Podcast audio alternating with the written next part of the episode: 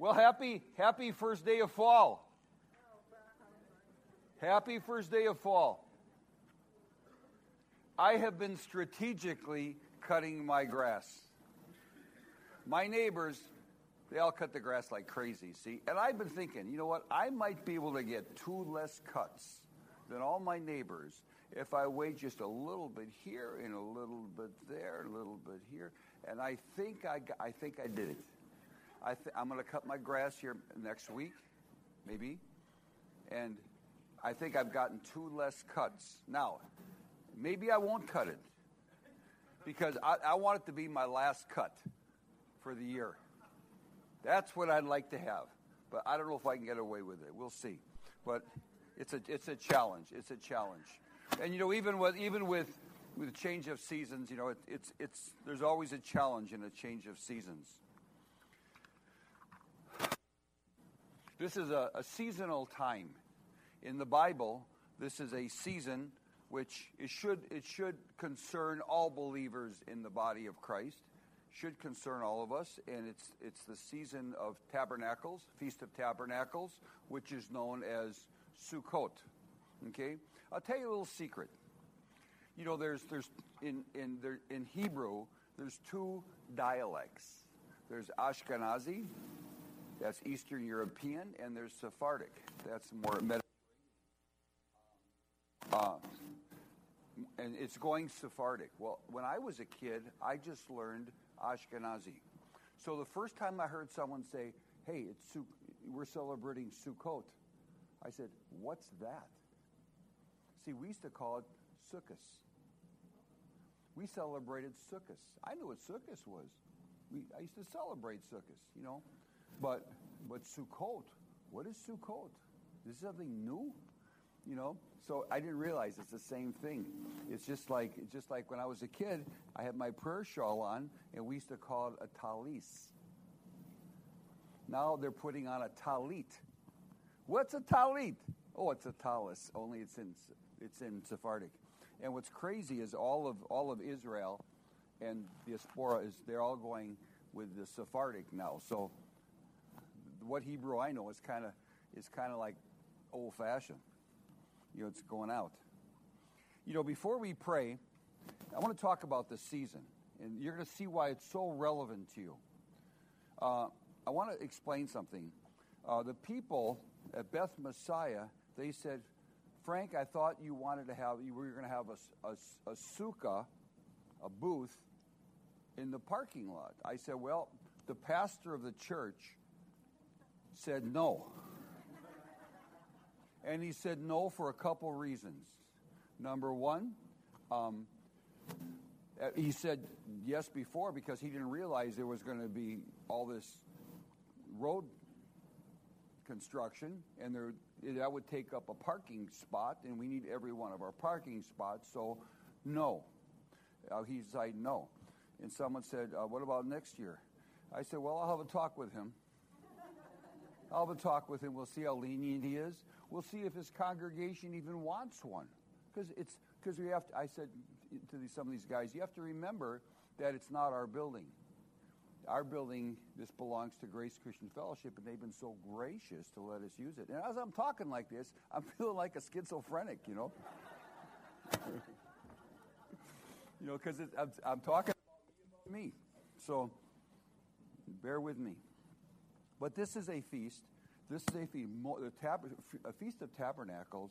Is more and more churches around the U.S. are preaching this. My friend Juan Yapur, some of you remember Juan, his wife Maggie, remember Juan? Juan goes around to Mexican churches and he speaks on the Feast of Tabernacles and the great meaning it has to the church, and because not many of them understand this, he gets asked to speak during the season quite a lot.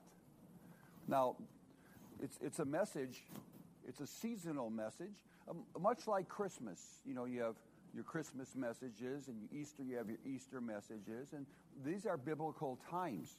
And actually, when we talk biblical, this is actually the Feast of Tabernacles or Sukkot is more biblical even than Christmas or Easter. Christmas and Easter are wonderful holidays. I love them. But they're commemorative holidays. They're commemorative holidays, and I love them, okay? We, my wife and I, we celebrate Christmas. We celebrate Easter. But we understand that they're, and you understand, they're commemorative type holidays, and you cannot find them in the Bible. They're not what we call biblical holidays, okay? And some people get on this tangent, they're not in the Bible, I said, knock it off. You know, these are good holidays, they're commemorative holidays, and we celebrate our Christ's birth. We celebrate that he rose from the dead. I said, these are wonderful times to celebrate. I am all for Christmas. I am all for Easter. But there are also biblical holidays, okay? And Paul said that all Scripture is God-breathed and is profitable. Now, when he said that, the New Testament wasn't even written. You know this because I say it many times to you. It was not written yet. So when he says all Scripture, he's referring to actually the Torah, or some people call it in Greek the Pentateuch. These are the first 5 books of Moses. Okay? Now that you know that, you already knew, most of you knew, before I pray, I want to ask you 3 questions. Okay? Now, there's going to be a thread of similarity between these three questions. And at the very end, I'm going to ask if you know the thread that goes between all 3 of these questions, okay? The first question is this. Why did God instruct all Israelite men to wear fringes? What I mean by fringes, on a prayer shawl, these are called the fringes right here. Why did God command all the Jewish men to wear fringes on their garments? Okay? And these fringes, they're called tzitzit. Okay? Tzitzit, like the tzitzit fly almost, but the tzitzit. Okay. The reason he did this was to help them remember God's commands. In fact, all tzitzit are wrapped a certain way. And someday I'll talk about how they're wrapped and what it actually means. They're wrapped a certain way, and so the people remember God's commands. See, when you were at tzitzit there, so you remember God's, you look at it and you say, oh, remember God's commands, and the fact you're to pass them on from one generation to another.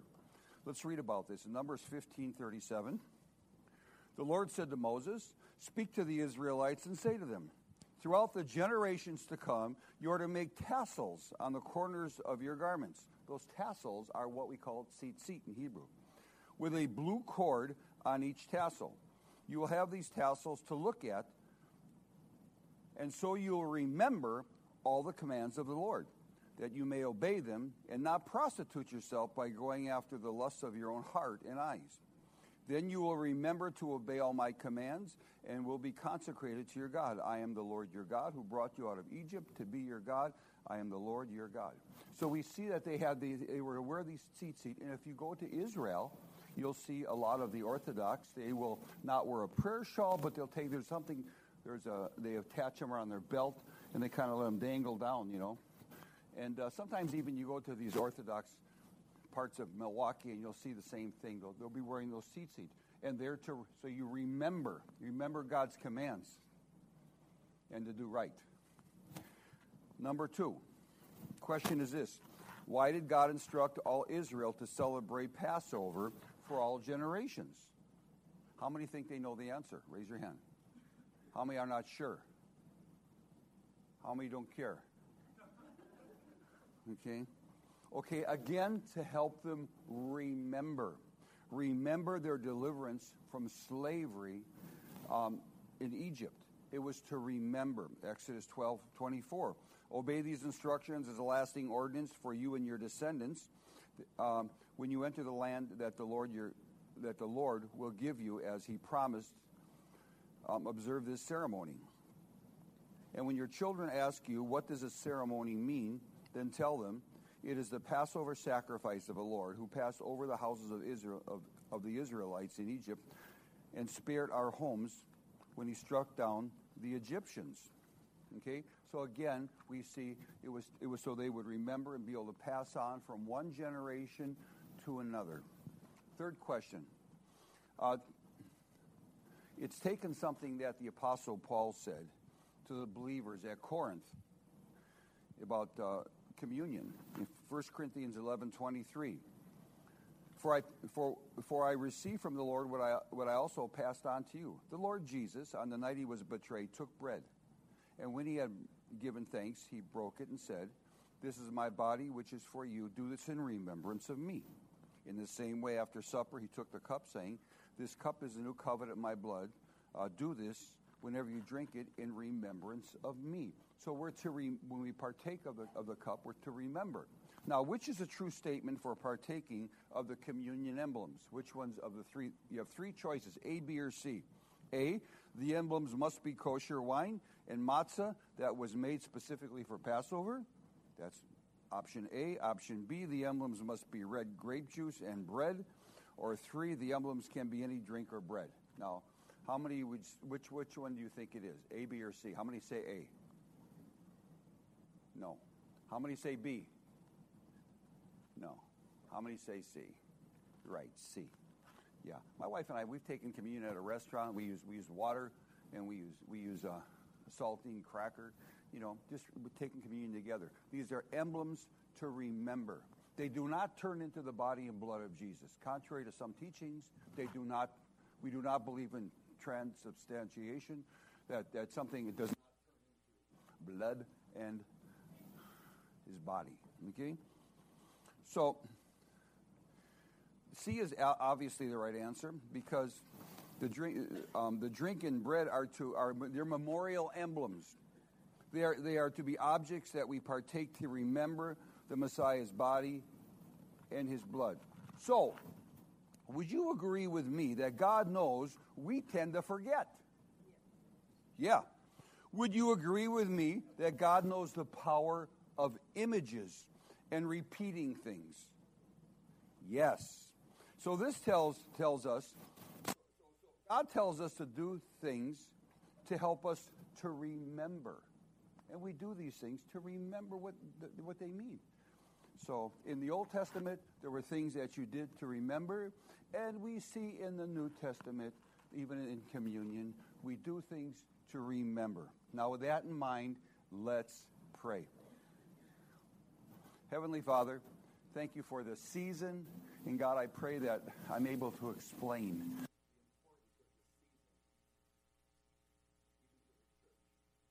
Thank you, Lord. In Jesus' name, amen. So we see the common thread between those three questions in the pop quiz was to remember. Remember why? So you can remember for yourself and pass on to the next generation. These are things that we see help us to remember. And it wasn't man's idea. This was God's idea. Now today, we're still in the celebration of the Feast of Tabernacles or Sukkot. It's also known as the Feast of Booths. Booths, because people lived in were little shacks. They were like booths. In Leviticus 23:33.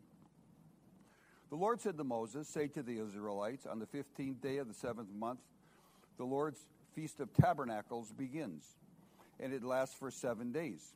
The first day is a sacred assembly. Do no regular work. For 7 days, present offerings made to the Lord by fire, and on the 8th day, hold a sacred assembly and present an offering made to the Lord by fire. It is a closing assembly. Do no regular work." Every time I read that, do no regular work, I get a conviction to clean my garage. Because cleaning my garage, believe me, is no regular work. Okay? These are the Lord's appointed feasts. Appointed feasts, which you are to proclaim as sacred assemblies for bringing offerings made to the Lord by fire and burnt offerings and grain offerings, sacrifices and drink offerings required for each day. These offerings are in addition to those for the Lord's Sabbaths, and in addition to your gifts and whatever you have vowed, and all the free will offerings you give to the Lord. So beginning the 15th day of the 7th month, after you have gathered the crops of the land, see, they've gathered the crops of the land. This is actually, this festival of booths is actually a agricultural type festival. So after the people have already gathered their crops of the land, celebrate the festival to the Lord for 7 days. The first day is a day of rest, and the eighth day, you say for 7 days, but then you talk about an eighth day. You notice that? Notice I keep on saying that. It says 7 days, but then the eighth day? The eighth day is something in Judaism. They go through the scroll, the Torah, and on that eighth day, it's something called Simcha Torah. And that's when they wind it back up. And they start reading all over again. And it's a very sacred day. It's a fun day. Celebrate this as a festival to the Lord for 7 days. This is to be a lasting ordinance for the generations to come, celebrated in the 7th month. That's this month. Live in booths for 7 days. All native-born Israelites are to live in booths. So I say, hey, I'm not a native-born. I wasn't born there. I'm not a Sabra. I don't have to. No. Even those outside of Israel are to do that. So your descendants, listen to this. Why do you do that? So your descendants will know that I had the Israelites live in booths when I brought them out of Egypt. I am the Lord your God. What an object lesson. What an object lesson. So you got your house built, your house is done, your crops are come in. And then God says, all this comfort, everybody out of your house and go live in a shack. Leviticus 23:41. Celebrate this as a festival to the Lord for 7 days each year. This is to be a lasting ordinance for the generations to come. Celebrate it the 7th month. Live in booths for 7 days. All native-born Israelites are to live in booths. So your descendants will know that I had the Israelites live in booths when I brought them out of Egypt. I am the Lord your God. So today, now listen. So today, during Feast of Tabernacles, most traditional Jewish people, most Messianic Jews, not all, and some Christians, they build a sukkah. A sukkah is a booth. It's a temporary booth-like structure, and the fact is, today, do they really live in it? No, they don't really live in it anymore. But you know, if you have a meal in it once a day, it's considered a good thing. Okay, but we have to remember it's so you remember. Is it even the important thing that you even have a sukkah? Well, it's an object lesson. It's an object lesson so you can remember to pass on to the next generations. In the same way, you say, well, do we have to partake of the communion emblems? Well, you know, is it that important you take part of the communion emblems, or the fact that you just sit there and you talk to your children about what it means? Which is more important, that you actually partake of it, or that you really explain it to your children? So it's a controversial type thing. So, you know, besides that, what if you live in Anchorage, Alaska? Okay? Or you're one of the, you live in above the Arctic Circle, you know, and you live in you're going to live in this sukkah, this booth? No. But it's amazing they'll still make one just to look at. Okay, there's all kinds of rules and regulations to how they should look at. You know, you say, Frank, do you have a sukkah? I say, well, yes and no. I do have one. Years ago, I bought a huge type of a tent. It's a dwelling. I call it my New Covenant modern day sukkah. Okay, and you put it up, and you decorate it, and you're supposed to eat in it. This year, I maybe I'm a bad Jew. I don't know.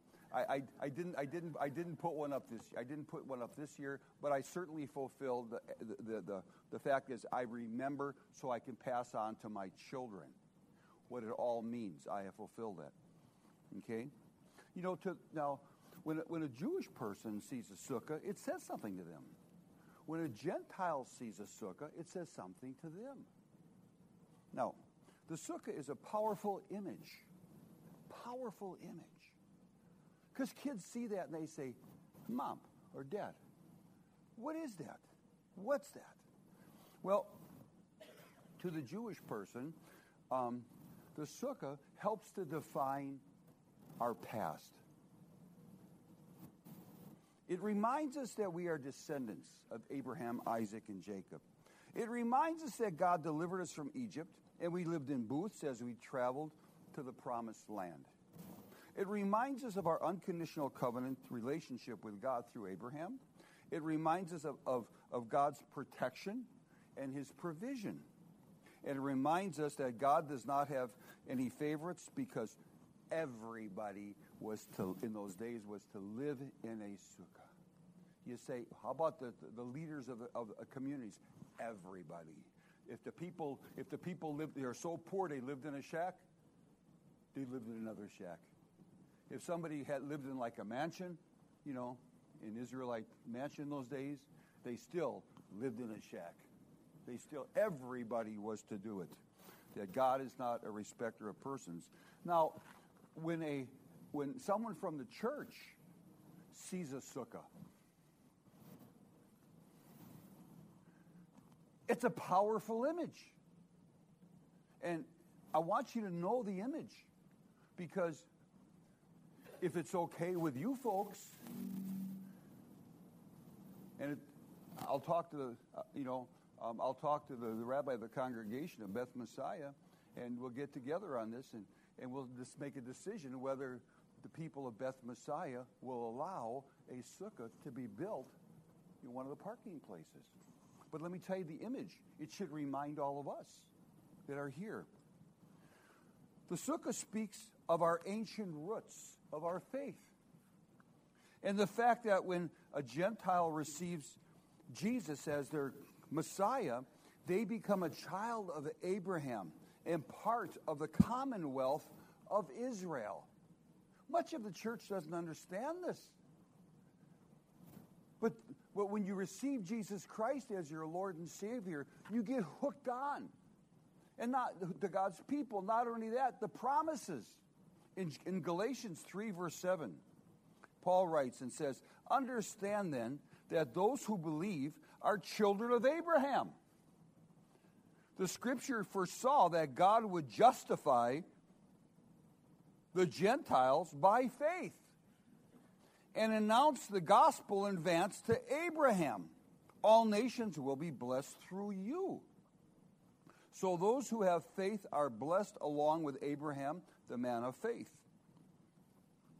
And then to the church in Ephesus, Ephesians 2, verse 11, "Wherefore remember that ye being in the past Gentiles in the flesh, who are called uncircumcised by that which is called circumcision in the flesh made by hands, that at that time you were without Christ, being aliens from the commonwealth of Israel." There was a separation between Jew and Gentile. "And strangers from the covenants of promise, having no hope and without God in the world. But now in Christ Jesus, ye who sometimes were far off are made nigh by the blood of Christ."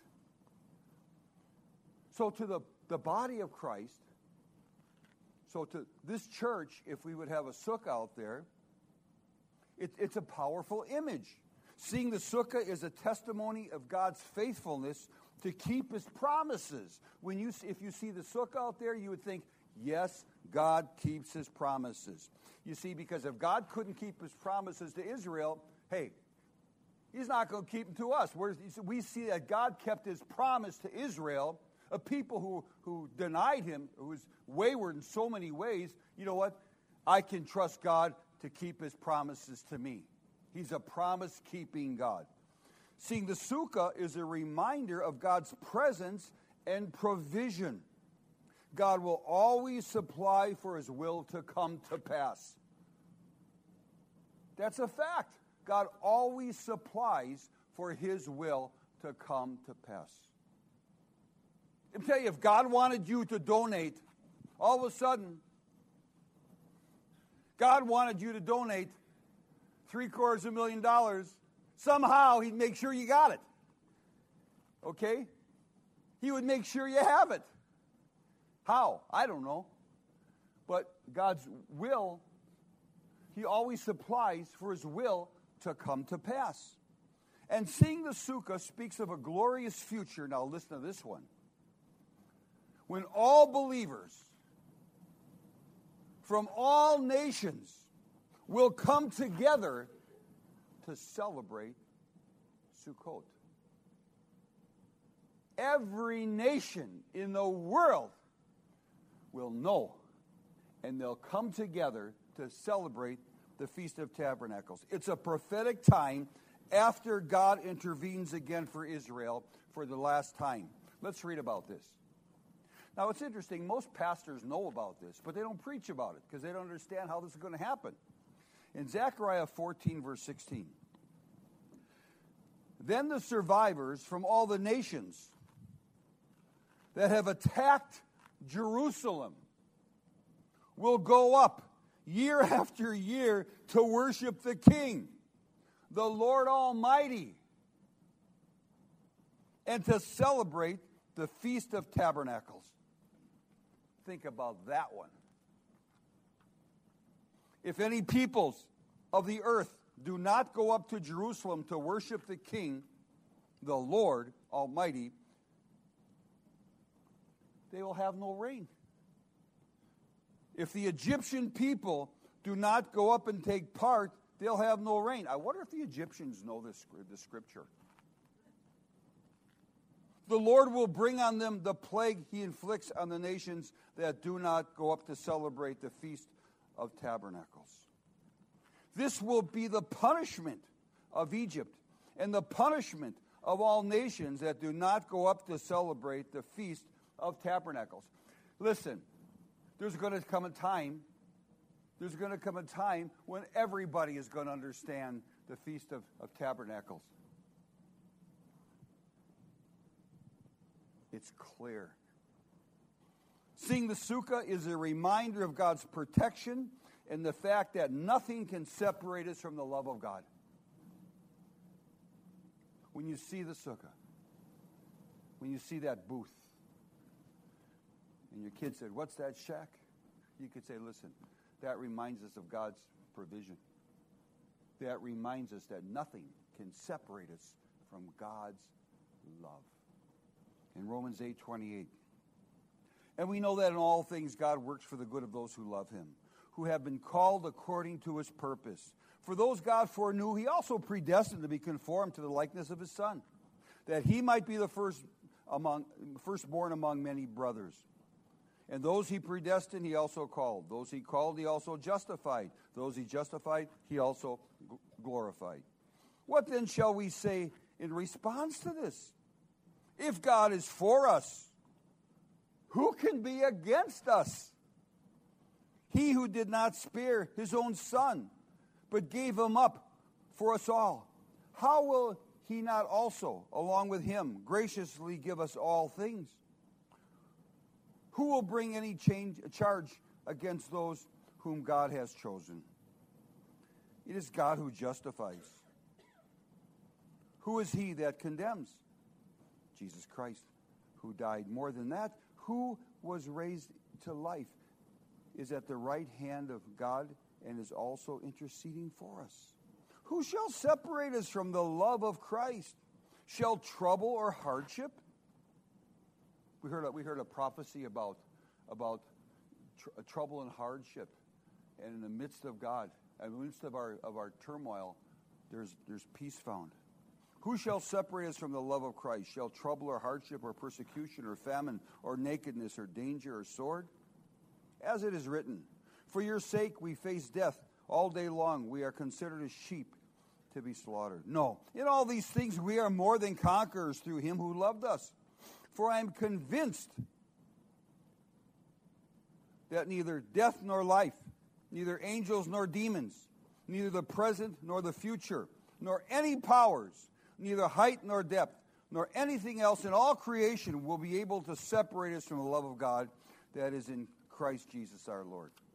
Nothing can separate you from the love of God. can separate you from the love of God, but you can separate yourself. But God's still going to love you. You can try to separate yourself from the love of God, and you can cut him off, but he's still going to love you. People who are backslidden, God still loves them, and the Holy Spirit is grieved. They want them to come back into the fold, but God still loves them. But who can separate you from the love of Christ? The bottom line is this. On the festival of Sukkot, we see the sukkah. On Feast of Tabernacles, we see a booth, which is an image that is to remind us of the many things that help us to know and proclaim God's greatness to the next generation.